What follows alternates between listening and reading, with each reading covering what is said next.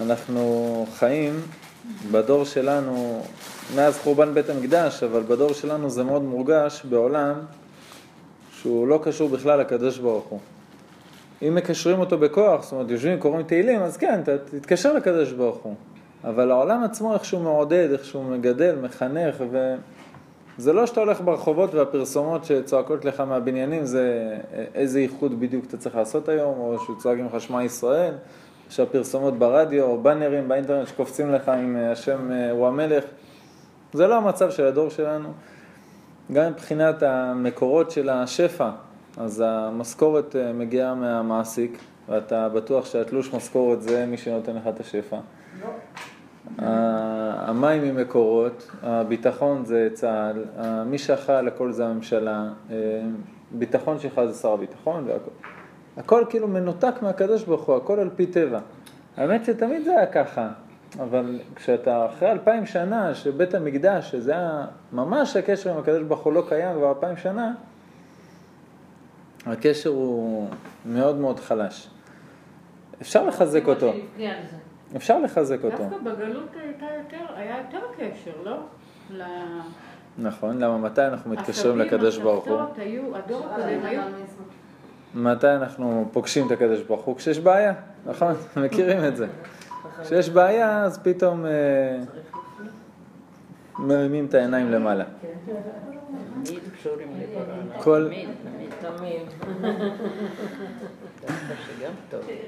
כל... העניין של נבואה, של קורבנות, של אה, לסמוך את הידיים על הקורבן, לקחת אותו למזבח, אה, לשחוט אותו, לקחת את הדם, לקחת את החלקים האלה, לתת לכהן את המעשר. כשהכהן מגיע לך הביתה, דופק בדלת, אומר, יש לך אולי מעשרות. כל זה דברים שלא, ממש לא, לא, נשמע לנו הזוי. יש לנו תחליפים לתקשורת עם הקדוש ברוך הוא, יש לנו הרבה תחליפים. אנחנו לא צריכים אותו. אם יש בעיה רפואית, אנחנו הולכים לרופא. אם יש בעיה כלכלית, אז מדברים, חברים, משפחה, עם הבנק. זאת אומרת, הקדוש ברוך הוא כבר לא כתובת. וזה הבעיה הכי קשה שצריך לבכות עליה בתשעה באב, על הקשר, על הקשר עם הקדוש ברוך הוא. כי אם אה, אימא הבן שלה אצלה בבית והכל בסדר, אבל הוא לא קשור אליה. זאת אומרת, יש לו בעיה, הוא הולך לדפוק אצל השכנה. יש לך אולי סוכר בשבילי? והאמא תיעלב עד עמקי נשמתה, הולך לסבתא, הסבתא, את יכולה לבשל לי קוסקוס למחר לבית ספר? הולך לאבא, אבא, אתה יכול להכין לי פרוסות? אה, לדודה, מתקשר אליה, תגידי, את יכולה אולי לעשות לי כביסה ולגהץ? והאמא עומדת בצד ואומרת, רגע, מה אני עושה פה? אה, הוא לא קשור אליי. בסדר, הוא, בב... הוא הבן שלך, הוא בבית, הכל בסדר. כן, אבל אני רוצה את הקשר, אני רוצה את הדיבור. אני רוצה שהוא יהיה צריך אותי. זה מה שהקדוש ברוך הוא מחפש, ועל זה צריך לבכות המון המון תשעה באב. לך תבכה על זה אם אתה לא מבין אפילו מה הבעיה. צריך לשבת להתבונן, להתבודד, לדמיין מה זה היה נבואה, מה זה היה שלמה המלך, מה זה המלכות ישראל, שזה היה מעצמה שחלשה על כל העולם. מה זה עניין של הנבואה, שאין לך התלבטויות. אה, באיזה מקום לעבוד, מה אני צריך לתקן בעבודת השם, אפילו דברים שהלכו לאיבוד. היית הולך לנביא, דופק אצלו בדלת. איפה החמורים שלי? שם. לך, הם, הם במקום הזה והזה. לך תמצא אותם שם. ברמות האלה. ברמות של אה, נאבד לך הכדורגל. אתה הולך, אתה דופק אצל השכן, כי למה? כי השכן נביא במקרה. ההוא אה, ספר וההוא יש לו מכולת, והוא זה, והוא נביא. וזה היה נפוץ, זה היה נפוץ, היה לעם ישראל שש מיליון נביאים. תחלק אותם על פני כל ההיסטוריה, זה אומר שכל שכונה היה סוג של נביא. וזה בסדר גמור, זה היה קשר. כל הנביאים שאבו את הנבואה מבית המקדש, מהשמחה של בית המקדש. יונה הנביא, בגיל 13 הגיע לשמחת בית השואבה, ומרוב ריקודים קיבל נבואה. אה, ככה מקבלים אותה? זה טראנס, זה לא כמו הדמות, צריך. כמו ה... לא, לא, כל יהודי, כן. כל יהודי יכול לקבל נבואה. נכון. חס וחלילה. לא אדמו"רות ולא כלום ולא דם כחול. מהשמחה שהוא שמח בבית השואבה בבית המקדש, קיבל נבואה. למה? כי הנבואה שורה על ידי שמחה. נבע בגיל 13, עוד לפני הבר מצווה אפילו. וזה הדבר מאוד נפוץ. אתה רואה שאול המלך איבד משהו, הוא הולך לנביא. למה? ברור. מה זה אומר ללכת לנביא? זאת אומרת שהקדוש ברוך הוא זמין לך, אתה יכול לשאול אותו הכל. לשאול אותו על כל דבר, על החיים שלך, על המשפחה, הכל. תדמיינו עולם כזה, אין לך ספקות. הרי כולנו רוצים לעשות מה שהשם רוצה מאיתנו, רק אנחנו לא יודעים מה. כאן או כאן, שם או שם, מה אני צריך לתקן בחיים? מה הספירות שיותר קשורות אליי? איך, איך אני יכול להתגבר על היצר הרע שלי בנושא הזה והזה? כל זה אתה מקבל תשובות ישר מהקדוש ברוך הוא. רוח הקודש, שה... זה נשאר בדור שלנו בצורה מאוד דלילה ולא ברורה, אבל יש, יש רוח הקודש, זה עשירית מנבואה. למה? כי זה דרך מלאכים, כוחות והרגשות ואנרגיות וכל מיני דברים. נבואה זה על דבר עם הקדוש ברוך הוא, זה הגדרה של נביא.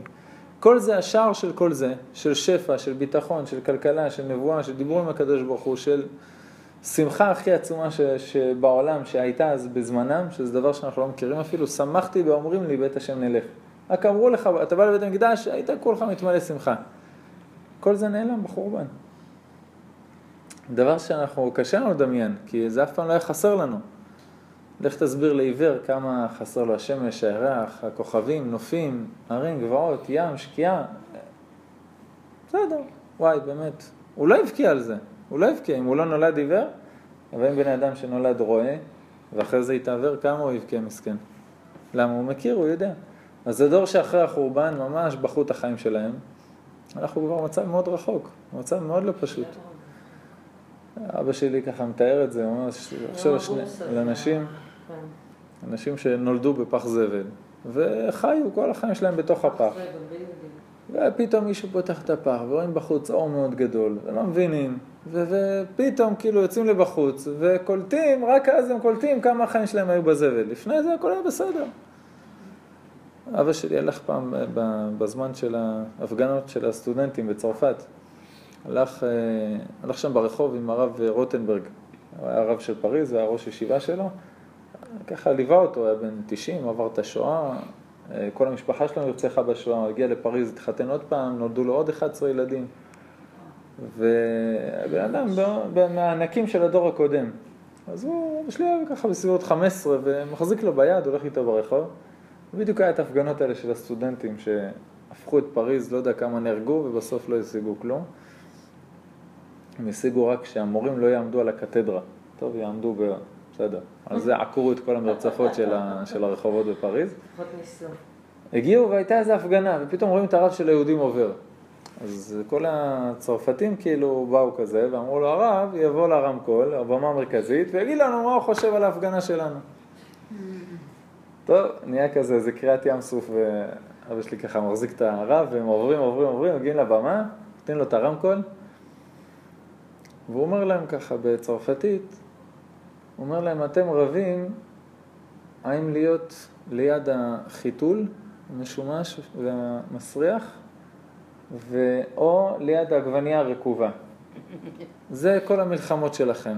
אני מציע שתצאו מהפח זבל. וירד מהבמה, כולם ככה. הוא אומר, אבא שלי אומר, יצאנו משם בשלום בגלל ההלם. מנסים להבין. אבל זה האמת, זה האמת. הצרפתים האלה עם הפנסיה שלהם. כן, אבל זה, זה המצב, זה המצב. רק כשבית המקדש יחזור, שפתאום יהיה לך נבואה, רוח הקודש, שיהיה לך ברור, הרב קוק אומר, אתה צריך לעשות תשובה על זה שאתה לא רואה מעבר לקיר. זה שאתה רואה רק עד הקיר וזהו, אנחנו התרגלנו. אומר, אבל אתה, אתה פסיכי, אתה חולה, יש לך, אתה עיוור. זה שאין לכל יהודי רוח הקודש, הוא אומר, צריך לבכות על זה ולחזור על זה בתשובה. למה? כי עיניים של יהודי זה עיניים של נשמה, עיניים קדושות. כאילו, קחו את הבבא סאלי, ראה מקצה העולם ועד קצהו, זה היהודי הרגיל. כולם חולים פשוט, בסדר? הבן אדם, השתבח שמו. זה באמת הראשונה שאמרתי כשנשפרתי על כן, אמרתי לו,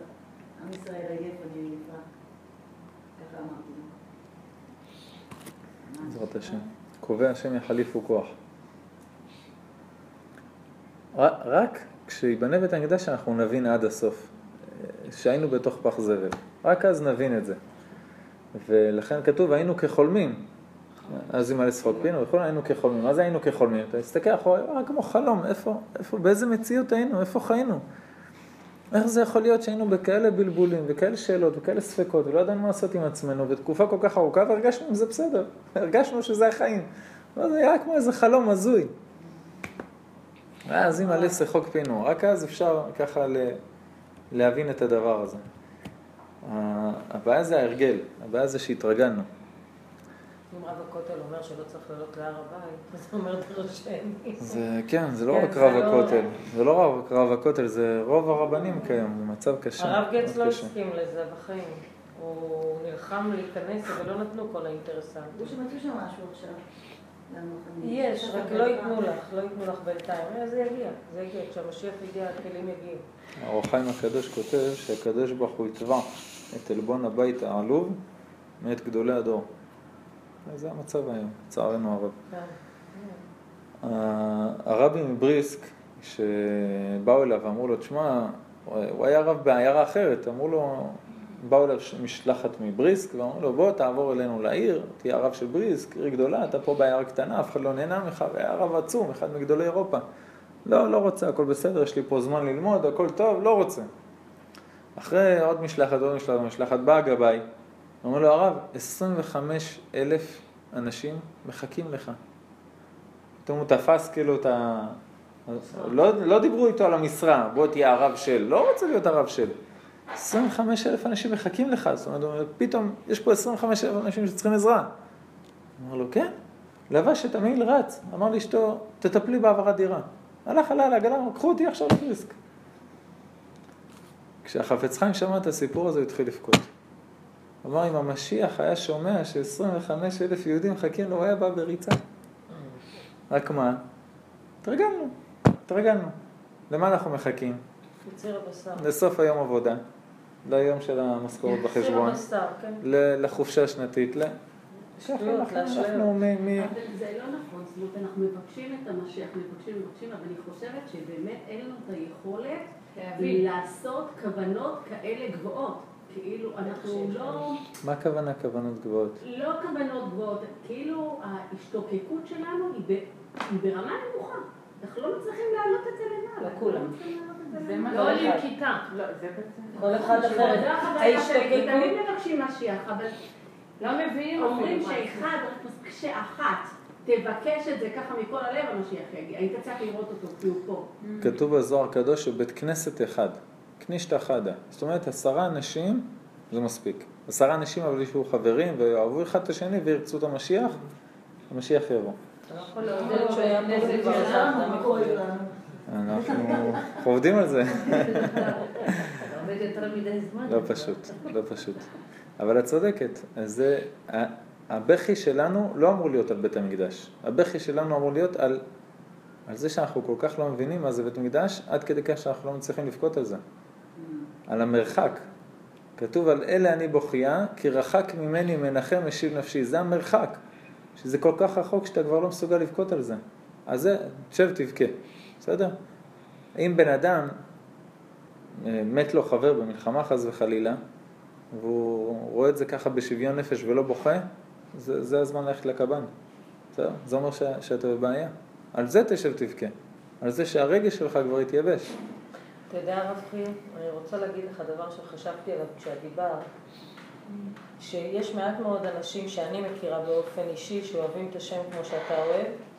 רגע, רגע, שאני מכירה, שאני מכירה, אני חושבת שרוב האנשים בוכים. על עצמם. לא בוכים באמת לקרבת השם, אלא בוכים על עצמם, ולא בוכים על הקרבה הזו של להגיע ול- ולחבר ולעשות את החיבור הזה ושיהיה חשוב בית המקדש. כל אחד בוכה ברמה הפרטית שלו, העצב הפרטי שלו. אין את הגדלות נפש הזו להבין שזה הרבה מעבר. וכדי לה- כדי להגיע למקום הזה אתה צריך לעשות עבודה רוחנית מאוד מאוד גבוהה כדי להגיע לשם. ואנשים רוצים קיצורי דרך. קברי צדיקים וכו', שאני לא אוהבת. לא ניכנס יכול לזה. לא ניכנס לזה. ייגמר השיעור עכשיו ניכנס לזה. מה היה? מה לי? מה לי? תיתן לי אותה אחרי השיעור. היום בדבר רחל.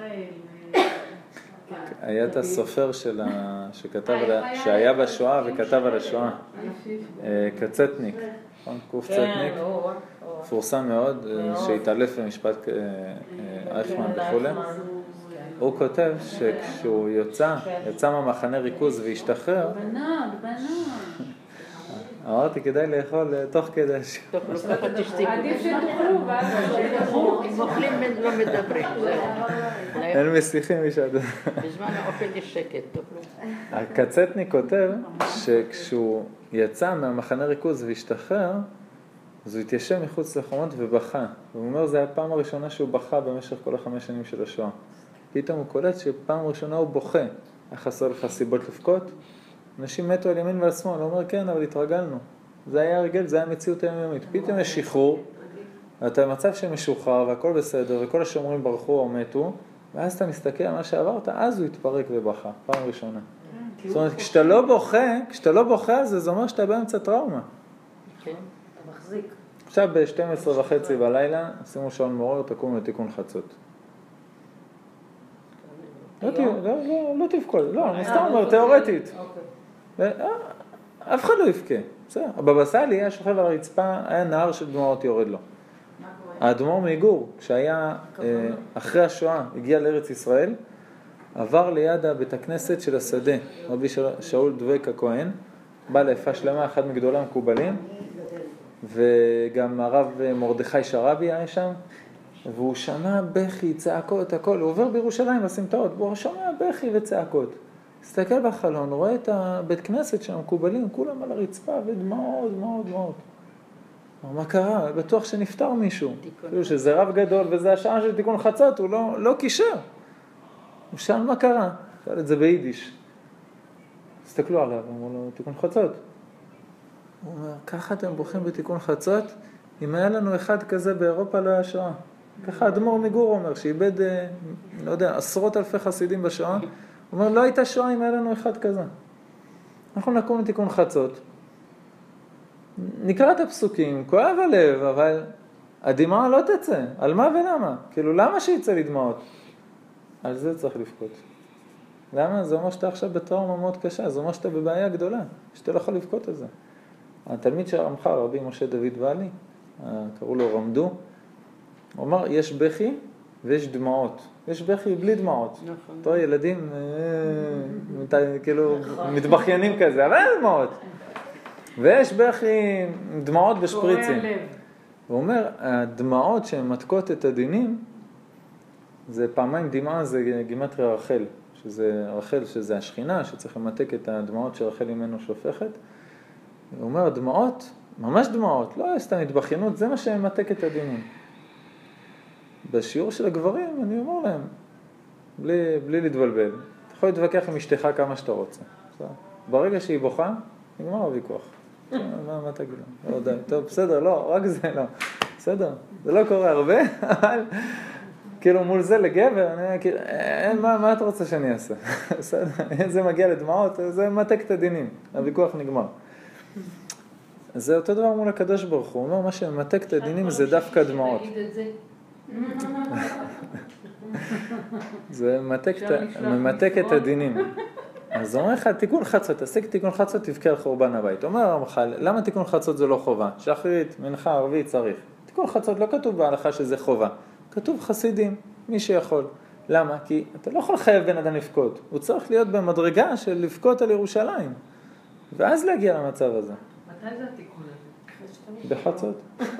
לא, יש תאריך מסוים. חצות. הלילה, כן? כל יום. יש תאריכים שאומרים תיקון רחל ותיקון לאה, יש תאריכים תיקון לאה ויש, ויש תאריכים לא זה ולא זה. למשל, תיקון רחל זה יותר עצוב, זה פרקים יותר עצובים, לאה זה פחות עצוב, לא שמח אבל פחות עצוב, זה יותר נחמה. אה, רוב השנה אומרים שניהם, כל לילה רגיל אומרים את שניהם. שנת שמיטה, או חול המועד, או ראש חודש, או חגים, דברים כאלה, רק תיקון, לא חגים. אה, חול המועד, ראש חודש ושנת שמיטה אומרים רק תיקון לאה. תיקון היותר שמח. כל השנת שמיטה רק תיקון לאה. בבא סאלי, אני ראיתי שתי שמועות סותרות. אחת אומרת שמאז שהוא עלה לארץ ישראל, הוא הפסיק להגיד תיקון רחל. רק תיקון לאה. בספר עליו קראתי שלא, שהמשיך. אני לא יודע אם נכון או נכון, אבל הרעיון הוא אמיתי, באמת, הוא הרגיש גאולה. אה, ושבתות וחגים לא אומרים לא זה ולא זה, לא רחל ולא לאה, לא אומרים תיקון חצות בכלל. אבל זה, זה, דבר, זה דבר של חסידות, זה לא דבר שצריך לשנות את, ה, את החיים שלנו כרגע על הדבר הזה. אז מהרבה בחינות התקרבנו לגאולה. אנחנו כבר 67 שנה בגאולה, בגלל זה מאוד מעצבן אותי לראות כל מיני הודעות וואטסאפ כאלה. אם תעשו ככה יבוא המשיח, ואם לא תעשו ככה יבוא גו- גוג ומגוג, ופחד ופניקה ודברים. אנשים אומרים לך, משיח, משיח, משיח. מי שלא שם לב, אנחנו עם משיח כבר 67 שנה. ומי שעדיין לא שם לב, שיברך בכוונה פוקח עיוורים בבוקר, ואולי השם יזכה אותו לשים לב. הגר"א כותב, המשיח זה תהליך שבסופו יגיע בן אדם ובית מקדש ותחיית המתים. אתה בתהליך של משיח כבר 67 שנה.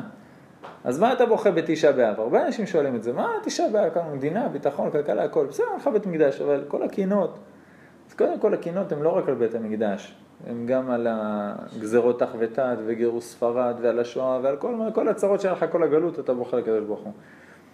אבל מצד אחד, ביום העצמאות, ביום ירושלים, בהמון אירועים אחרים, תשמח על הגאולה. תשעה באב זה הזמן לבכות על מה שעוד נשאר. כתוב שבירושלים תנוחמו. איזה ירושלים?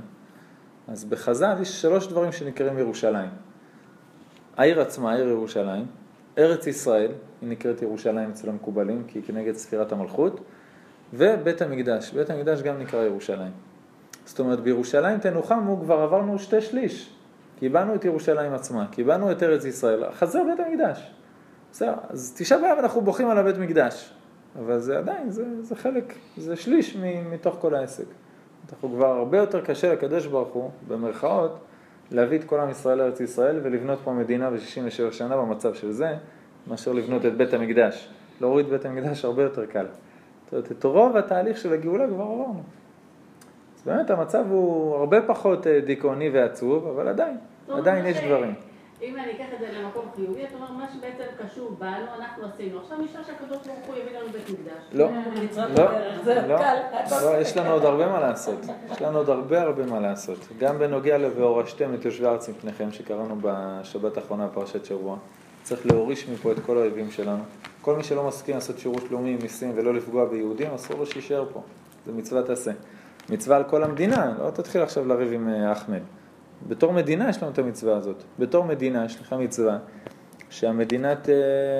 תהיה מדינה כמו שצריך, עם מוסר אלוקי ועם כל הדינים וההלכות והכל. יש עוד הרבה מה לעבוד. צריך להביא לתודעה של עם ישראל את בית המקדש ואת המשיח ואת הגאולה ואת כל הדברים האלה. זה דברים שמצריכים עבודה שלנו, לא של אף אחד אחר. גם בית המקדש עצמו. עם עם ישראל עכשיו הכל בסדר, נהיה באמת המצב הכי גרוע מבחינת השמאלנים, נהיה פה מדינת הלכה. הכל על פי ההלכה, זה הספר חוקים שלנו, נהיה שולחן ערוך במקום הכנסת, בסדר? סתם תיאוריה. כל עם ישראל אומר שמע ישראל, תפילה, מדינה של דתיים, אחלה. אתה צריך לבנות את בית המקדש בעצמך, גם אם הוא לא ירד מהשמיים. יש לך מצווה לבנות בית המקדש, אתה לא אומר השם תעשה לי ציצית, השם תבנה לי סוכה, בסדר? למה שלא תבנה את בית המקדש? הזוהר הקדוש כותב בית המקדש ירד מהשמיים, סבבה? אנחנו נתחיל, הקדוש ברוך הוא, מה, הוא יעשה? אבל כרגע יש לנו מצווה. אנחנו לא יודעים מה השם יעשה. אנחנו יודעים שבכל מקרה, אם נגיע למצב הזה... 600 מה? 600 טון כל אבן. אנחנו נגיע, יש מנופים שיכולים להרים את לא זה. יכולים לעמוד בזה. אפילו הפירמידות, 60 טון, לא מבינים את הפלא הזה, בבית המקדש הרי השמיר היה מסטט את זה כדי שזה יהיה, אין, אי אפשר, אין, בטכנולוגיה של היום זה לא טכנולוגיה של, של, של אני בני אגלה לך אדם, סוד, אני אגלה לך סוד. טכנולוגיה הרבה יותר מתקדמת. היום אפשר לעשות עם לייזר את מה שהשמיר עשה, ב- גם עם לייזר טבעי. יש בעופרה מכון של כמה יהודים צדיקים, שכבר כתבו תוכניות להכל, כולל הרכבות, כבישים, תחבורה, בתי מלון, סדר חנייה. כל מה שקשור לבית המקדש, עלייה לרגל וכל מה, הבלגן שיהיה, כל התוכניות מוכנות. ברמות, ברמות של להכין אה, מכון המקדש. כן, אבל נכון. הוא כאילו בבית המקדש ספציפית. הם את כל המעטפת, כל ההגעה, דרכי ההגעה, אוטובוסים, הכל, כאילו אירוע סליחות בכותל ברמה של בית מקדש. זה אולי הכל מוכן. הבנה, הבנה מאוד מאוד גשמית, כי ברגע שאנחנו נגלה את הכלים, הקדוש לא ברוך הוא יוריד את האור. זה, אני כן. מסכים. כן, זה אבל ברגע. שנגיע למצב שיש לנו אפשרות, אנחנו חייבים לעשות. ונחכה שהקדוש ברוך הוא ישלים. צודקת. יש מחלוקת מאוד גדולה בפוסקים איך בית המקדש מלמטה או מלמעלה. להגיע למה שמגיע לנו. לילדים הם אומרים את זה. יש לנו הרבה עבודה. בית המקדש הוא עבודה שלנו.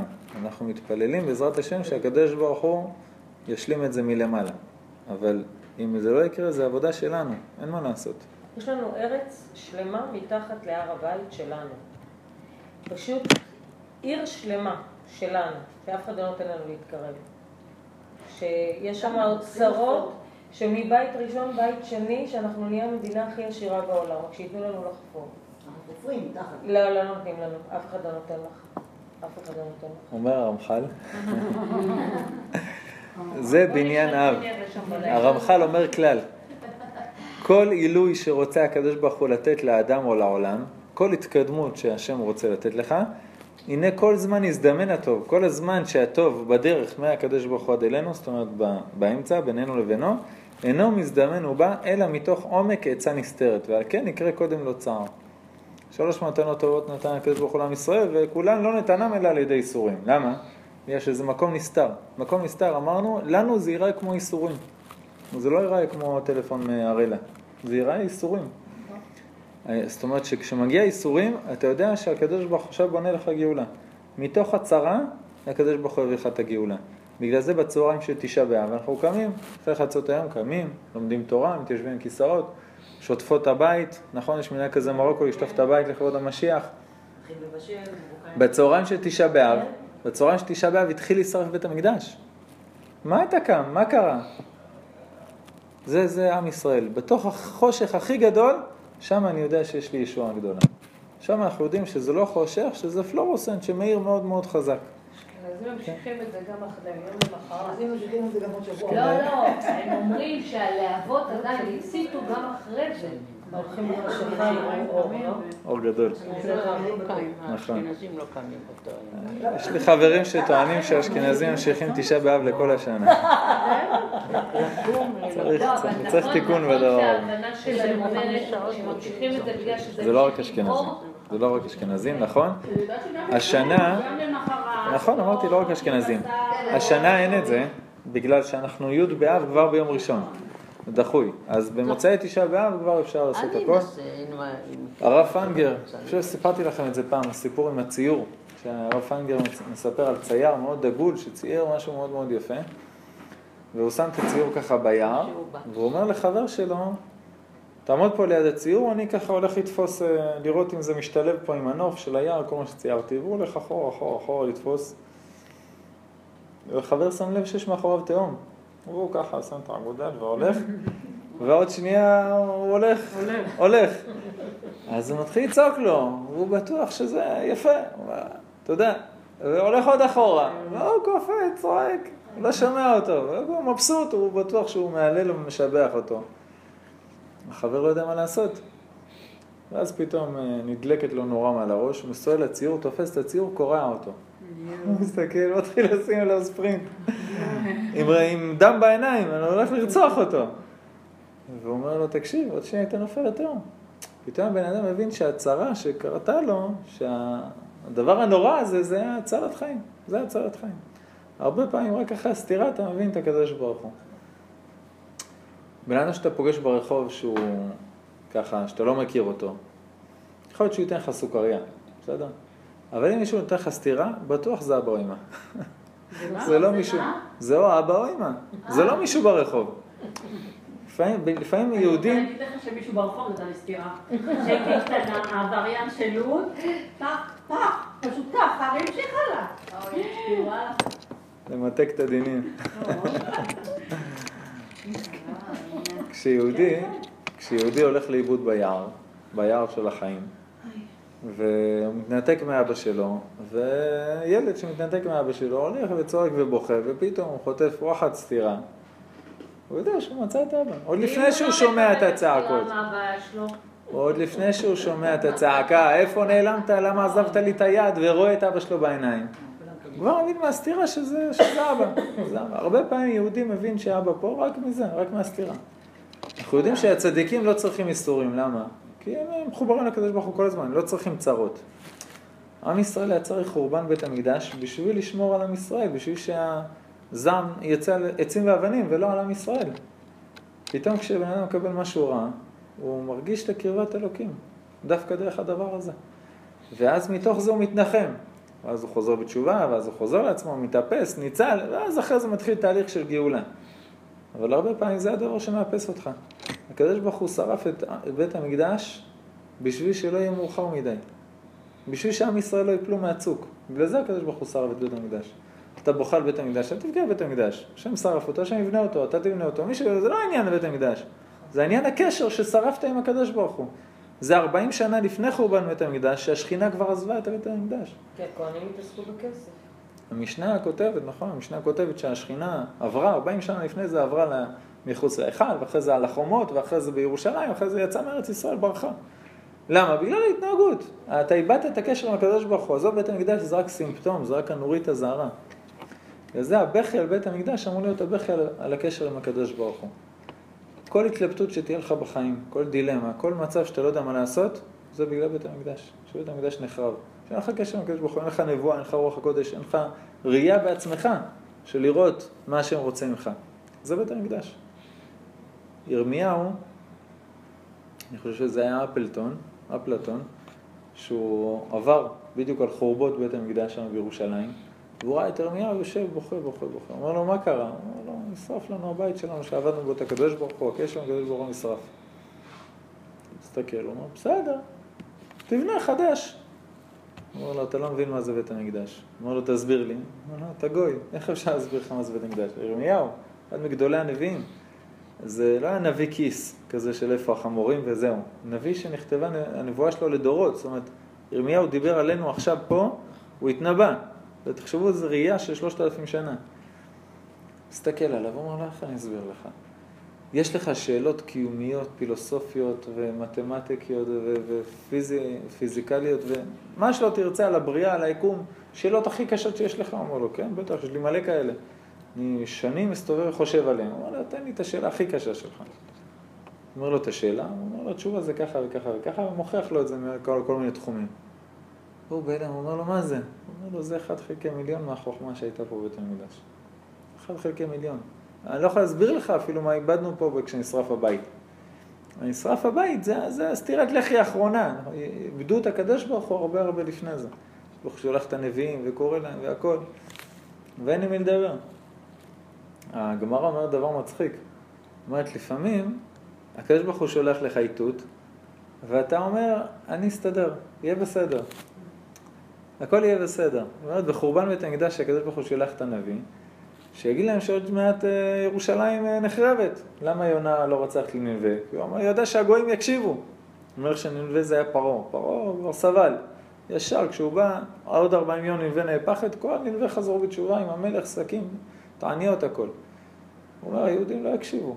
אני לא רוצה ללכת לנינווה ולהראות שהגויים מקשיבים יותר מהיהודים. וזהו, הוא ניסה לברוח בכל הסיפור עם השמיים עם הלוויתן. אז ירמיהו בא ליהודים, ואומרים ליהודים, ירמיהו, הכל בסדר, ככה מלטפים אותו, אומרים לו, אם הקדוש ברוך הוא יביא אויבים להחריב את ירושלים. אני אומר, אומר ליהודי אחד, אני אומר שם של המלאך שאחראי על האש, מקיף את ירושלים בחומות של אש. והשני אומר לו, אני אקיף את ירושלים בחומות של קרח. עכשיו הקדוש ברוך הוא מקשיב וצוחק, אומר, אתם משתמשים בזה נגדי? אתם משתמשים במלאכים שלי נגדי? כשהגיעו האויבים לצור על ירושלים, הקדוש ברוך הוא שנייה לפני זה החליף את המלאכים, המלאך של האש שלח אותו לקרח, של הקרח שלח אותו לחול, החליף את המשמרות שם, קראו, צעקו כל היום, והמלאכים אומרים להם, אנחנו לא אחראים על זה, מצטערים. משל למלך שבנה איזה עיר, ומתחת לעיר בנה מחילות סודיות, במקרה שהאויבים יצורו על העיר, איך לברוח, להסתתר, איך לתקוף וכו'. לימים המדינה הזאת לא שילמה מס, אומר המדרש. אז המלך בא עליהם עם כל הצבא. מה הם עושים? מתחבאים במחילות. אני בניתי את זה. אתם משתמשים בזה נגדי? מה נסגר איתכם? כן. אז אומר, תיזהר, כי הקדוש ברוך הוא שולח לך איתות, שולח לך אזהרה, שולח לך איזה בעיה. אז הוא בסדר, נסתדר. כשנגיע למצב, אני אתפלל, הקדוש ברוך הוא הכל יהיה טוב. זה, עכשיו תתקן. אז אני אתפלל ויהיה טוב. תתקן את הבעיה. אתה לא יכול להשתמש בתפילה נגד הקדוש ברוך הוא שהוא הביא לך משהו. אלא כן, הוא הביא משהו בשביל שתתפלל. הוא הביא בעיה בשביל שתקן משהו ספציפית, זה לא יעזור. אתה חייב לתקן את הבעיה. אומרת, אומר המדרש, עליך, מעשה באדם אחד שהיה חורש בשדה והנה געתה פרתו. עבר שם ערבי אחד ששמע את הפרה, אמר לו, מי אתה? אמר לו, אני יהודי. אמר לו, עתר שורך ועתר צמדך, תפסיק לחרוש. אמר לו, למה? אמר לו שבית המקדש של היהודים חרב. אמר לו, איפה אתה יודע? אמר לו, מגיעת פרתך שמעתי. עודם מדברים, געתה פרתו בשנית. אמר לו, אסור שורך ואסור צמדך, תמשיך לחרוש. אמר לו, למה? בשעה זו נולד מושיעם וגואלם של ישראל. בדיוק בשעה שנחרב בית המקדש, נולד המשיח. זה בדיוק זה. המדרש לא מספר סיפורי מעשיות. הוא אומר לך, תדע לך, אתה קיבלת צרה, יש לך בעיה, אתה עכשיו יושב בתשעה באב, עכשיו הקדוש ברוך הוא עסוק בגאולה. אה, בתשעה באב היה גירוש ספרד, לפני 500-600 שנה, ובה' רנ"ב, והגירוש עצמו נחתם בה' באייר, המלך אה, פרדיננד ואליזבת, שתי הקליפות האלה, חתמו על הגירוש, בה' באייר, והגירוש עצמו הם חתמו לתאריך של תשעה באב. על ידי לוח שנה לועזי, לא היה להם מושג, גם הגירוש של גוש קטיף. כשהתפרסם התאריך הלועזי של הגירוש, כולם פתחו את הלוח שנה לראות מה זה בעברי. תשעה באב. אה, התחילה צעקה, שינו את זה. לא, לא הסתכלו לפני זה, אבל תשעה באב. אומר הרב שריקי, תסתכל איזה יופי. אה, זה בה' באייר וזה בתשעה באב. הוא אומר, זה תמיד ככה. זה המשיח והגולה והגאולה. המשיח והגלות באים ביחד. זה תמיד תמיד יהיה ביחד. יכול להיות מאוד שהקדוש ברוך הוא רצה לרמוז להם. מה אתם פה מתחילים לי תור, אה, תור הזהב, כן? כן. ירושלים דליטא, כן. ירושלים של ספרד, ומשתקים לי פה יותר מדי. ש... נגמר האלף החמישי, אנחנו אמורים לחזור לארץ ישראל להקים מדינה. מה אנשים עושים? אה, ההוא שר האוצר, ההוא שר הזה, ההוא זה, כסף, הון, שלטון, בלגן, נטמעים בתוך המדינה וחיים בנוחות. זה גירוש ספרד. אז הקדוש ברוך הוא מגרש אותם בכוח, אז לאן הם הולכים? למרוקו, לאמריקה, לפריז, ל... לא לארץ ישראל. שכחו שיש להם שליחות תגיד, להגיע לא, לארץ לא, ישראל, כן. בדיוק, לא הבנתם שחסר פה בסדר. משהו? חסר, שהעיקר חסר מספר? מי היה בצפת בארץ ישראל באותם ימים? השולחן ערוך, ויוסף קארו, האריזה, רבי חיים ויטל, האלשיך הקדוש, הרב אסקרי, של הלכה דודי, כל הגדול העולם. עכשיו 200 רבנים, המביט, הרמק, תלך לארץ ישראל. לא, אני, יש לי פה נוחות, יש לי כסף, זהב, הכל נשאר פה בגלות. לא הבינו את זה בגירוש. אומר, זה תמיד ככה. תמיד ככה. לא הבנת את ה' באייר, תקבל תשעה באב. מה קרה 500 שנה אחרי זה? שואה, אותו דבר. הקדוש ברוך הוא עושה מלחמת עולם ראשונה. היה מדינות שחצי מהאוכלוסייה שלהם נכחדה. לא יודע כמה מאות אלפי יהודים נרצחו במלחמה הזאת, בקרבות שהיו אחד נגד השני, זאת אומרת יהודים בצבא גרמניה, נגד יהודים בצבא צרפת, נגד יהודים בצבא רוסיה. כן. ויש סיפורים של, של יהודים שרצו עם הנשק, עם הכידון, בעלות השחר, קפצו לעד, לעמדה ממול של הצבא ההונגרי, ותקעו לחייל שם בלב, ופתאום הוא צועק להם שמע ישראל. זו מציאות הזויה, הזויה, ואנשים בגרמניה בשואה נרצחו במשרפות, אנשים שהיו גיבורי מלחמת העולם הראשונה, של גרמניה, זאת אומרת למען גרמניה. הוא אומר, תגידו, לא, לא, לא איבדתם משהו? לא שכחתם איזה מקום? לא שכחתם את ארץ ישראל אולי? לא, לא, שכחנו. אז מה, הוא עושה שואה. מה אנשים עושים אחרי השואה? נוסעים לאמריקה. נסגר איתכם. כמו שעושים את המשלחות לפולין. תמיד שזה הכסף לא מבינה. בני אדם וההיסטוריה שמשרד חוזרת על. עצמה, וזה שמשרד לא משתנה. אה, אתה יודע, אני רציתי להגיד לך שזה בעצם בית רביעי עכשיו, זה לא בית אה? שלישי. כאילו, למעשה בין בית ראשון לבית שני היה את עזרא ונחמיה, קיימו בית מאפן. כזה, הם חזרו זה מהגלות. התחלה של בית שני, לפני השיפוט לא, של לא, היה אוגוסט. להם בית, היה בית. הם בנו וזה נחרב, כי זה היה בית קטן כזה עלוב, ואז אורדוס בנה את הבית שלו. הוא לא נחרב. הורדוס עשה ממנו משהו מטורף. בדיוק, כן. כן. אז כן, כאילו בחז"ל- בית רביעי. בחז"ל מקובל להגיד ראשון, שני, שלישי. לא מקובל להגיד רביעי. אבל אה, את צודקת, בית המקדש השתדרג, כן. היה לו גרסאות. 1.1, 1.2. בכל אופן זה, זה דבר גדול, ש, שבדיוק באותו רגע שבית המקדש נחרב, אומר לו, נולד המשיח, נולד משה של ישראל. אומר לו, מה שמו? אמר לו מנחם, מה שם אבי חזקיה, היכן הוא גר? בית לחם יהודה. מכר האיש את שבריו, מכר את צמתו, וקנה דברים של תינוקות. הלך והתחיל לעבור מעיר לעיר, מכר דברים של תינוקות. עד שהגיע לעיר הזאת, לבית לחם בארץ יהודה, באו כל נשות הכפר אה, לקנות דברים לילדים, התחיל להכריז, והוא רואה שכל אחד הוא שואל איך קוראים לתינוק שלך, ככה, ככה, ככה. מנחם בן חזקיה, אימא שלו לא מגיעה לקנות כלום. הוא בשוק. אז הוא הולך לחפש אישה שנולד לתינוק בתשעה באב שקוראים לו מנחם. פוגש אותה, אומר לה, למה את לא קונה, לא קונה דברים לבן שלך? אמר לו, כי מזלו קשה, לרגלו נחרב בית המקדש, שבשעה שנחרב הבית נולד תינוק זה. אמר לה, לא רוצה לקנות לו טיטולים, אתם קולטים? הוא מוכר לבדים, שזה היה הטיטול, לא קונה לו. למה? זה תינוק זיפט. נולד בדיוק כשנחרב בית המקדש, תראה איך היא מרגישה. אמר לה, זה, דרך אגב, זו הרגשה שהמדרש בעצם מביא לך את ההרגשה שלך, כאילו שהחורבן זה על הפנים, שגלות זה על הפנים, צרה זה, אומר לך המדרש, התינוק הזה זה הגאולה, זה לא הצרה.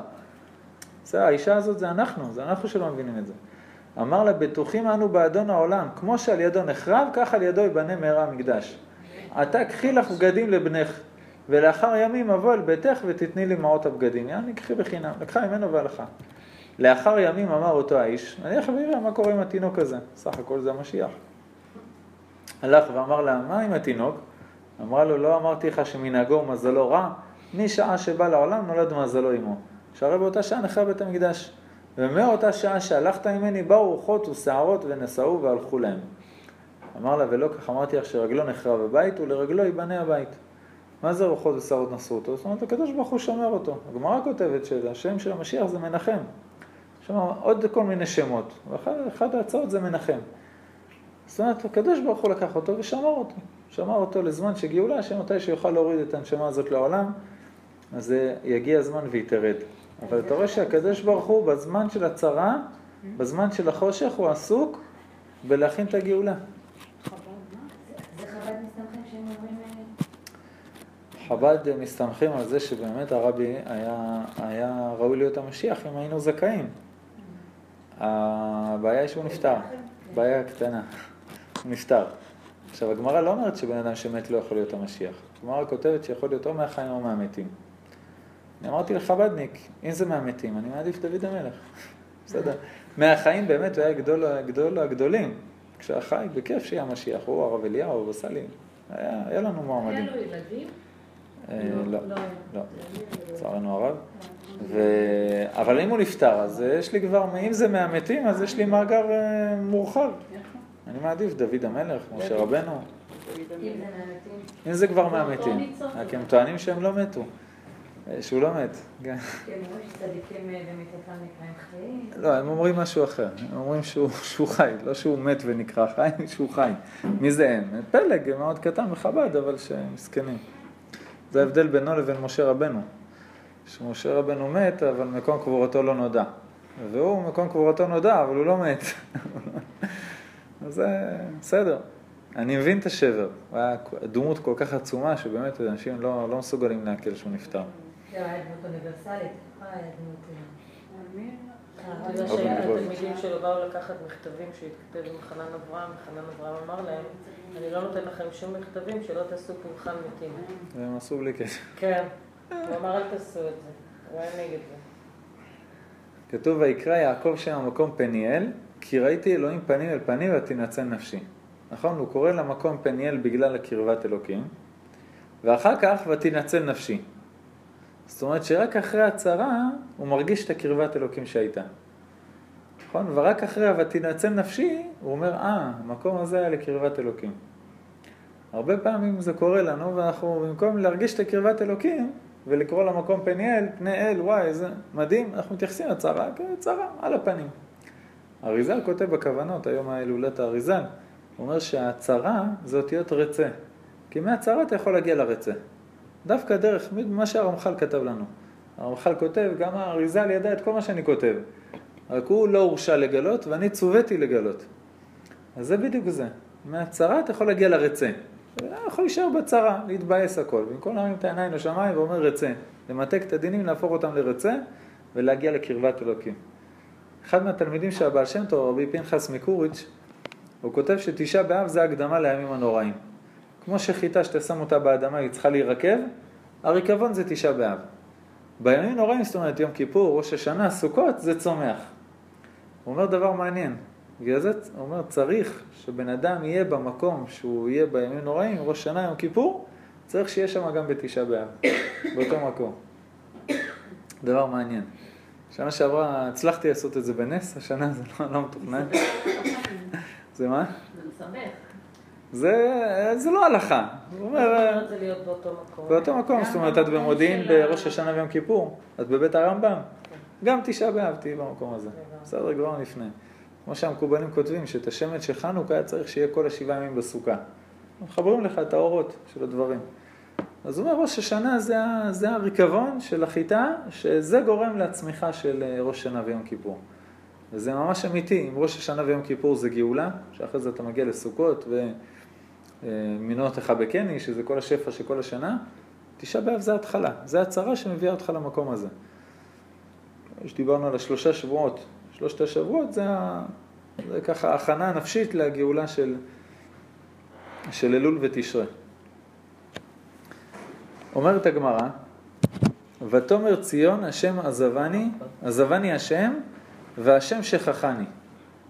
אמרה כנסת ישראל לפני הקדוש ברוך הוא, ריבונו של עולם, אדם נושא אישה על אשתו הראשונה, זוכר מעשה הראשונה, והוא עוד משווה. אה, אשתי הראשונה לא הייתה עושה ככה, זה, זה בעיה.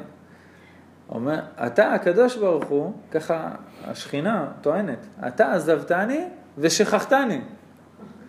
לא רק עזבת אותי והלכת, גם אתה לא זוכר אותי. אמר לה הקדוש ברוך הוא, כלום אשכח, עולות, אלים, פטרי רחמים שקרב לפניי במדבר. אמר השם, איך אני יכול לשכוח? תראו איזה דו-שיח. אמרה לפניו, ריבונו של עולם, הואיל ואין שכחה לפני כיסא כבודך, שמא לא תשכח לי מעשה העגל. אה, אם אין שכחה, אתה זוכר אותי? מה, אתה זוכר גם את הדברים הלא טובים שעשיתי? גם את חטא העגל? אמר לה, גם אלה תשכחנה. לא, את זה אני שוכח. אמר לפניו, ריבונו של עולם, הואיל ויש שכחה לפני כיסא כבודך, שמא תשכח לי מעשה סיני? רגע, אז מתן תורה, אתה כן תשכח? אמר לה, ואנוכי לא אשכחך. לא, אני לא אשכח. בסדר? זה גמרא שהיא מאוד חמודה בדו-שיח, שאתה אומר שהקדוש ברוך הוא יש לו זיכרון סלקטיבי. את הדברים הטובים אני אזכור לכם, את הדברים הטובים אני לא, את הדברים הלא טובים אני לא אזכור. אבל שואלים המפרשים, אם יש שכחה לפני הקדוש ברוך הוא, אז כל ההוכחה בטלה. אם אתה אומר שאין שכחה, אז אתה זוכר גם את הדברים הרעים. ואם אתה אומר שיש שכחה, אז אתה שוכח אותנו ואת הדברים הטובים. אז איך הגמרא הזאת מסתדרת? ראיתי פירוש חסידי שאומר שדווקא על ידי האלה תשכחנה, אז מגיע ואנוכי לא אשכחך. האלה תשכחנה זה שהקדוש ברוך הוא שוכח אותנו, זה הימים שבין המצרים. הימים של באב, הימים שאנחנו חוגגים עכשיו, אפשר לקרוא לזה חג. והימים של ה... גם אנוכי לא אשכחך זה מתן תורה, שבועות, סוכות, הכל. הוא אומר, דווקא על ידי הזמנים של השכחה, הקדוש ברוך הוא לא שוכח אותך בזמנים הטובים. זה בדיוק הרעיון הזה. אתה בא למלך, אתה אומר לו, אדוני המלך, תן לי את החרב הכי טובה שלך, את השריון הכי טוב, את הציוד הכי טוב, אני הגיבור הכי טוב שלך. אומר לך המלך, בסדר גמור, אין בעיה, לך תחתום על הציוד הכי טוב שיש לי, ותצא לקרב, נראה מה אתה שווה. נראה אותך בקרב, נראה אותך במלחמה, כולך פקה פקה ודיבורים. לך תילחם, נבדוק מה אתה שווה. ואז תקבל מה שתרצה, ניתן לך גם טירה ועיר בשבילך, אם תהיה מספיק גיבור. אתה בא לקדוש ברוך הוא, אומר לו, אני רוצה שלא תשכח אותי. אה, יום כיפור, תסלח לי על כל העוונות. ראש השנה, תהיה המלך שלי, תן לי שפע לכל השנה. סוכות, אה, נשאב שם שמחה לכל השנה כולה, ותסתיר אותי בצל כנפיך, מהיצרה, מעוד דברים. שבועות, מתן תורה, חמדה גנוזה, אני רוצה שתיתן לי מתנה. חנוכה, אני רוצה את האור הגנוז. פסח, את כל הגאולה שיש לי ממצרים, מכל המצרים, מכל הצרות שיש לי. אומר לך הקדוש ברוך הוא, בוא נראה אותך בתשעה באב. בוא נראה אותך בשלושת השבועות, בוא נראה אותך בצרות, בוא נראה אותך בקשיים. אז אני יודע שאתה שלי. מה החוכמה לצעוק השם הוא האלוקים כשקולים גול, שהקבוצה שלך קולעת את הגול? כל היציע, השם הוא המלך. וכשקולים לכם גול, השם הוא לא המלך? כן. אין הקדוש ברוך הוא, אין אלוקים. מה קרה? זה דבר שהוא מאוד פשוט. אתה נאמן, אני המלך שלך, אני רוצה לראות אותך אומר את זה בזמנים הקשים, לא בצד המנצח. נחור, אח של אברהם אבינו, אמרו לו, אה, הרן, הבן של נחור, אמרו לו, אתה עם אברהם או עם נמרוד? הוא אומר, אני לא יודע, אני מתלבט. מה קרה? חיכה. ראה שאברהם אבינו יוצא, אמר, אני עם אברהם, אחרי שהוא ניצל מהאור כסדין. אני עם אברהם, כאילו, אני בסדר. אמרו לו, בסדר, שיהיה לך בהצלחה. שמו אותו בקלע, זרקו אותו גם לאש, נשרף. תגיד שאתה עם אברהם לפני שאתה רואה את הניסים, בסדר? כשיהודי מכריז על הקדוש ברוך הוא, אני איתך בשלושת השבועות, בתשעת הימים, בתשעה באב, בכל הזיפט, אז הקדוש ברוך הוא יכול לא לשכוח אותו בכל הימים הטובים. זה ממש ככה.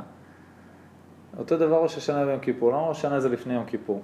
יום כיפור זה סליחת עוונות, סלח לי על כל העוונות, אחרי זה אני אמליך אותך למלך בראש השנה. אנחנו עושים הפוך. אני ממליך אותך למלך בראש השנה עשרה ימים לפני שאתה סולח לי. עם כל הצערות ועם כל הבעיות והכל, השם הוא המלך. גם אם לא תסלח לי על כל העוונות, גם אם לא יודע מה תגזור עלי שנה הבאה, אין לי מושג. אני ממליך אותך למלך. אתה, אני, אני שלך. בטוב או במוטב. לחיים ולמוות. ואז ביום כיפור הקדוש ברוך הוא אומר, אתה שלי, אני אדאג לך, הכל יהיה בסדר. זה התהליך. אז אה, בתהליך של אלפיים שנה, אתה רואה דברים של גירוש ספרד ושואה ודברים כאלה איומים. אבל בדברים של היום-יום, יש לך את זה אותו דבר, הקדוש ברוך הוא שולח לך בעיה כדי להכין לך את הישועה אחר כך. בבעיה אתה איתי? אין בעיה, תהיה איתי גם אחרי זה בישועה. ותשעה באב פה, ראש השנה ויום כיפור ניתן לך את זה. זה תהליך שהוא חייב להיות ככה מאז החטא של אדם הראשון. הקדוש ברוך הוא לא ברא את העולם ככה, הקדוש ברוך הוא ברא את העולם טוב, ישר, הכל בסדר. אדם הראשון חטא, כאילו אנחנו היינו בתור נשמות אצל אדם הראשון, כולנו חטאנו. אז העולם ירד למקום הזה, שרק אחרי שתוכיח נאמנות, תגיד, השם הוא המלך, אז אני יכול להציל אותך. אז אני אדע שאתה איתי והכל יהיה בסדר. אז זה דברים שעם ישראל עובר בתור עם, וגם אנחנו עוברים בתור יחידים. אומרת הגמרא, אמר רבי יוחנן, כן, אנחנו אומרים כל יום אשרי יושבי ביתך. אני יכול לדבר עם ליווי. אנחנו אומרים כל יום אשרי יושבי ביתך, אפילו כמה פעמים. באשרי יושבי ביתך יש את כל האותיות, נכון? א', ב', ג', ד', ה', נכון? אשרי יושבי ביתך זה יחוסלה, בכל יום, אה, גדול. חוץ מ... נון. למה? למה אין נון? כי בנון מתחיל פסוק נפלה לא תוסיף קום בתולת ישראל. דוד המלך אומר אני לא שם את האות נון. אומרת הגמרא ואפילו שאין נון, הקדוש ברוך הוא שם סמך. מה? סומך השם לכל הנופלים. אפילו שהתעלמנו מהנון, אבל הנפילה קיימת. שמו לנו סמך סומך נופלים. ככה אומרת הגמרא. אמר רבי יוחנן, מפני מה לא נאמר נון באשרי? אנחנו לא היינו שמים לב, הוא לא היה אומר. קוראים אשרי. לא שם לב שאין נון.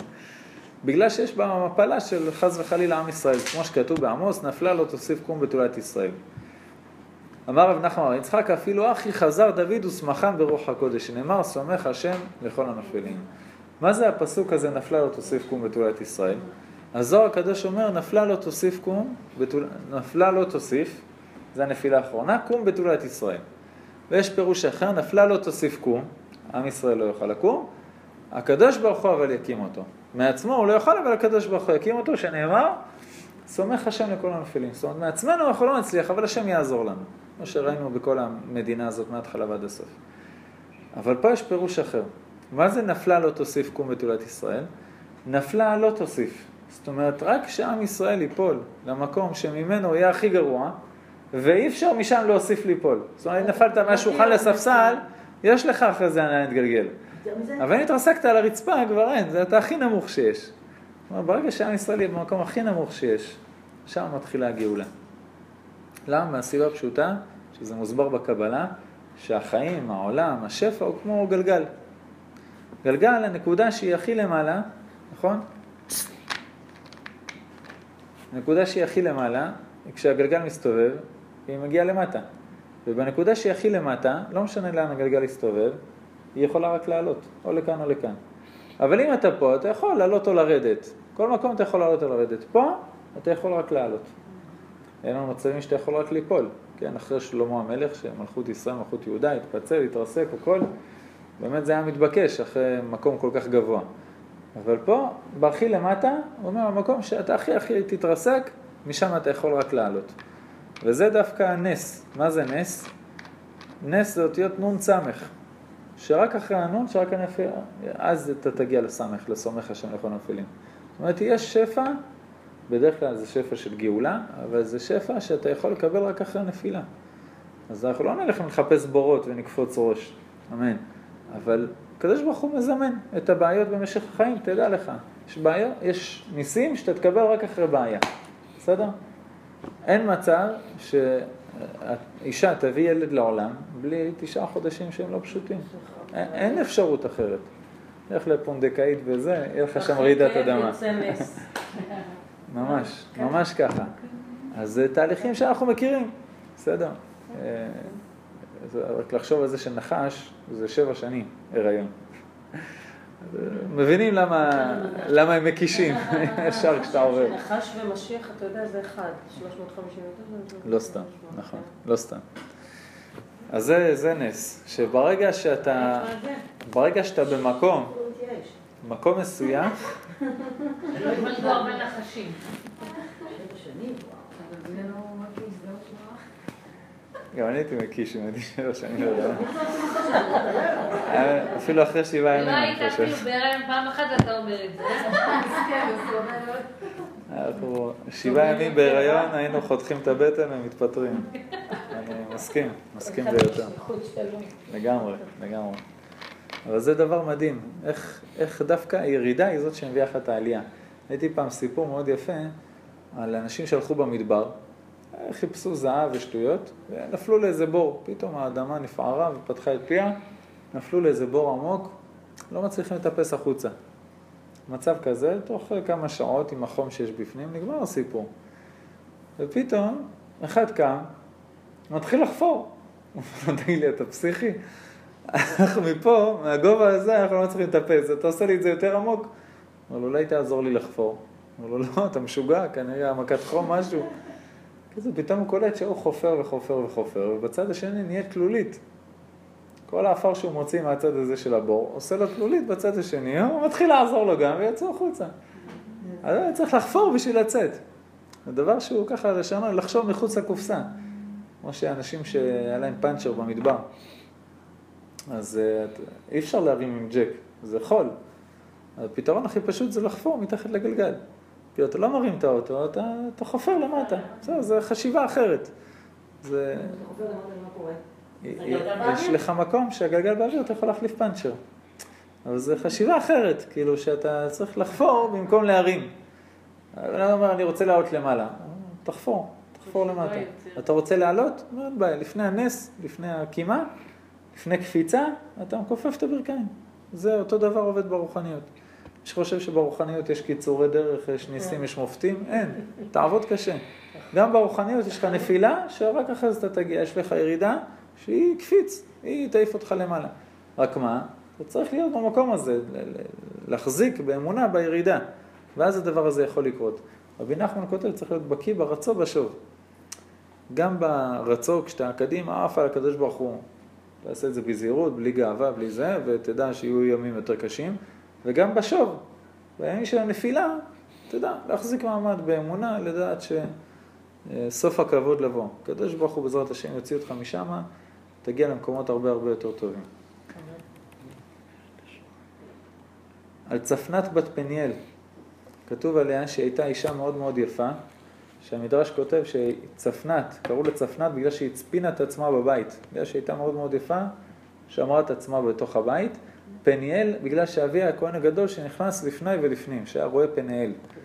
לא, קראו לה צפנת בת פניאל. בזמן החורבן, ככה מספר המדרש, היא נשבתה על ידי שבאי רומאי, איש אחד שהתעלל בה כל הלילה, ובסוף בבוקר מוציא אותה למכירה. והיא עומדת שם למכירה בצורה הכי בזויה שיש, מהבת של הכהן הגדול, שאף אחד לא ראה אותה בתוך הבית בשקט, היא בשוק, מוצעת למכירה בתור שפחה. לא נראה לי שהיה שם כל כך ארגוני זכויות נשים ב- ב- בשוק הזה. ומגיע איזה איש אחד מנוול, איזה גוי מנוול, ואומר לו, אני לא מאמין שהיא יפה כמו שאתם מספרים, כמו שכתוב פה במודעה, אני רוצה שהיא תוריד בגד אחד. וקוראים לה בגד אחד. הוא אומר, לא, אני רוצה עוד בגד, ועוד בגד, ועוד בגד, שנשארה עם בגד אחד עליה. כשהגיע למצב הזה, אומר המדרש, שהיא קרעה את הבגד הזה מעליה והתפלשה בעפר וצועקת, השם, אם על שמנו אתה לא חס, על שמך הגדול לא תחוס. זאת אומרת, בסדר, עלינו אתה כבר לא מרחם, אבל זה החילול השם הכי גדול שיש, שבת ישראל מגיעה למצב כזה. אבל תראו איזה יופי, היא קוראת לעצמה בעצם שם השם. גם אם עלינו הפסקת לרחם, על שמך הגדול תרחם. מה זה שמך הגדול? זה עם ישראל. עם ישראל זה מי שנושא את שם השם בעולם. אז זה דבר שמאוד יפה להבין, שכשאתה בבעיה, הקדוש ברוך הוא בבעיה. עמו אנוכי בצרה. זה מה שהרב אליהו אמר לפולארד. הוא אומר לו, הבעיה הקשה היא, חוץ מזה שאתה פה בכלא, שזה ביזיון הכי גדול, לא יודע אם מישהו עוד יכול לקרוא לאמריקה הידידה שלנו אחרי 30 שנה של ביזיון כזה. חיים בסרט. עוד- החיים. עוד מהשואה, עוד מהשואה עוד שהם לא הסכימו להפגיז את ה... הם לא סגרו את הדלתות, הם היו רק בגלל פרל הארבור. סגרו את הדלתות ו... הם התקיפו, לא בגלל שהם ריחמו עלינו, זה קרה. מלמעלה. אמת לאמיתה. אה, אז אה, הגיע הזמן שנצא מהסרט הזה. אז, אה, אז הוא אומר לפולארד, השכינה נמצאת איתך פה בכלא, השכינה פה בגלות איתך. למה היה בכלא? כי כל יהודי, כן. בסוף השיעור, בסוף השיעור, כל יהודי שבצרה, השכינה איתו בצרה. מה זה אומר? שהקדוש ברוך הוא יגאל את השכינה, הקדוש ברוך הוא יגאל את שמו אם אתה ראוי ואם אתה לא ראוי, אז גם הוא יגאל כבר אותנו. זה מה שאומר התנ"ך בפירוש. המדרש כותב שהייתה איזה שפחה, שהלכה לבאר עם כד של חרס, מערפן. היא שואבת מים מהבאר, טראח, הכד נופל וצולל בבאר. היא יושבת ליד, לא יודעת מה לעשות, מתחילה לבכות. מגיעה נסיכה עם כד של זהב, עם עיטורים ואפליקציות וכאלה, ככה יש לך, כתוב לך כמה אחוזים הוא מלא, והיא באה שואבת מים וגם לה נופל בבאר. ואז השפחה מתחילה לצחוק. אומרת לה, למה את צוחקת? זה לא נעים. היא אומרת לה, לא, את שלי אף אחד לא יוציא מהבאר. שלך יגיע 669, יוציא אותו, הוא גם יוציא גם את הכד של החרס שלי מהבאר. חכמה. אותו דבר, אומר המדרש, אותו דבר אנחנו הקדוש ברוך הוא. את השכינה הוא יוציא, יוציא גם את עם ישראל לדרך. למה? כי הנשמות שלנו, סך הכל של נשמות ישראל, זה השכינה. זה, זה השכינה בעצמה, זה סך הכל נשמות ישראל. אז גם אנחנו נצא מהגאולה. זה עמו אנוכי בצרה, זה מה שהיא הבינה, צפנת, לא סתם הייתה בת של כהן גדול. אומרת, נכון, אני במצב הזה כרגע, אבל מי יוציא אותי מפה? הקדוש ברוך הוא, למה? למען שמו. למען שמו אשר חולל בגויים, אומר התנ"ך, הקדוש ברוך הוא יביא את הגאולה אם תרצה ואם לא תרצה. אם? תהיה זכאי ואם לא תהיה זכאי. ומה היה איתה בסוף? חומר למחשב. אה, לא פשוט, לא פשוט. החורבן קרו שם דברים מאוד מאוד לא פשוטים. ו... אבל ירמיהו הנביא, תראו איזה יופי, איך ירמיהו הנביא אה, קורא לעם ישראל, כשהוא אומר להם לחזור לאביהם שבשמיים, זה אחרי עשרות שנים של עבירות מאוד קשות. ואיך הוא אומר? שובי בתולת ישראל. אחרי כל הבלגן הזה, הוא קורא לעם ישראל בתולה. מה זה בתולה ואיש לא ידע, אומר הפסוק. מה זה בתולה? זאת אומרת, בתוכך יש את הפח שמן הקטן של הכהן גדול, שנשאר חתום בחותמו של כהן גדול, וזה אף פעם לא ייפגע בתוך כל יהודי. זה תמיד שם השם שנמצא בתוך כל יהודי, שמהגרעין הזה, נכון, הכל נרקב, אבל מהמקום העמוק הזה, ש, שעם ישראל עדיין נקרא בתולה, כן? כולך יפה רעייתי ומומנבך, זה גם בעבירות הכי גדולות שעם ישראל יעבור. כשהקדוש ברוך הוא מסתכל על כל עם ישראל, על הכללות של עם ישראל, כולך יפה רעייתי ומומנבך. זה המקום שמשם צומחת הישועה. וזה המצב של מוצאי תשעה באב, שאנחנו כבר בחצות היום, מוצאי תשעה באב, קמים, מתנחמים. ט"ו באב זה אחד הימים השמחים שיש לעם ישראל. מה קרה? נבנה בית המקדש? אני מקווה שכן. אבל גם אם לא, אנחנו שמחים. למה? אנחנו יודעים שהגאולה התחילה בזכות הצרה שהיינו בה. וזה דבר שניקח אותו לחיים הפרטיים, זה אש, זה כבר חשוב. אבל בטח ובטח בחיים הלאומיים, שאתה רואה תהליך של נסיגה, אתה רואה תהליך של חושך גדול, אתה יודע שהשם עובד על הגאולה באותו רגע.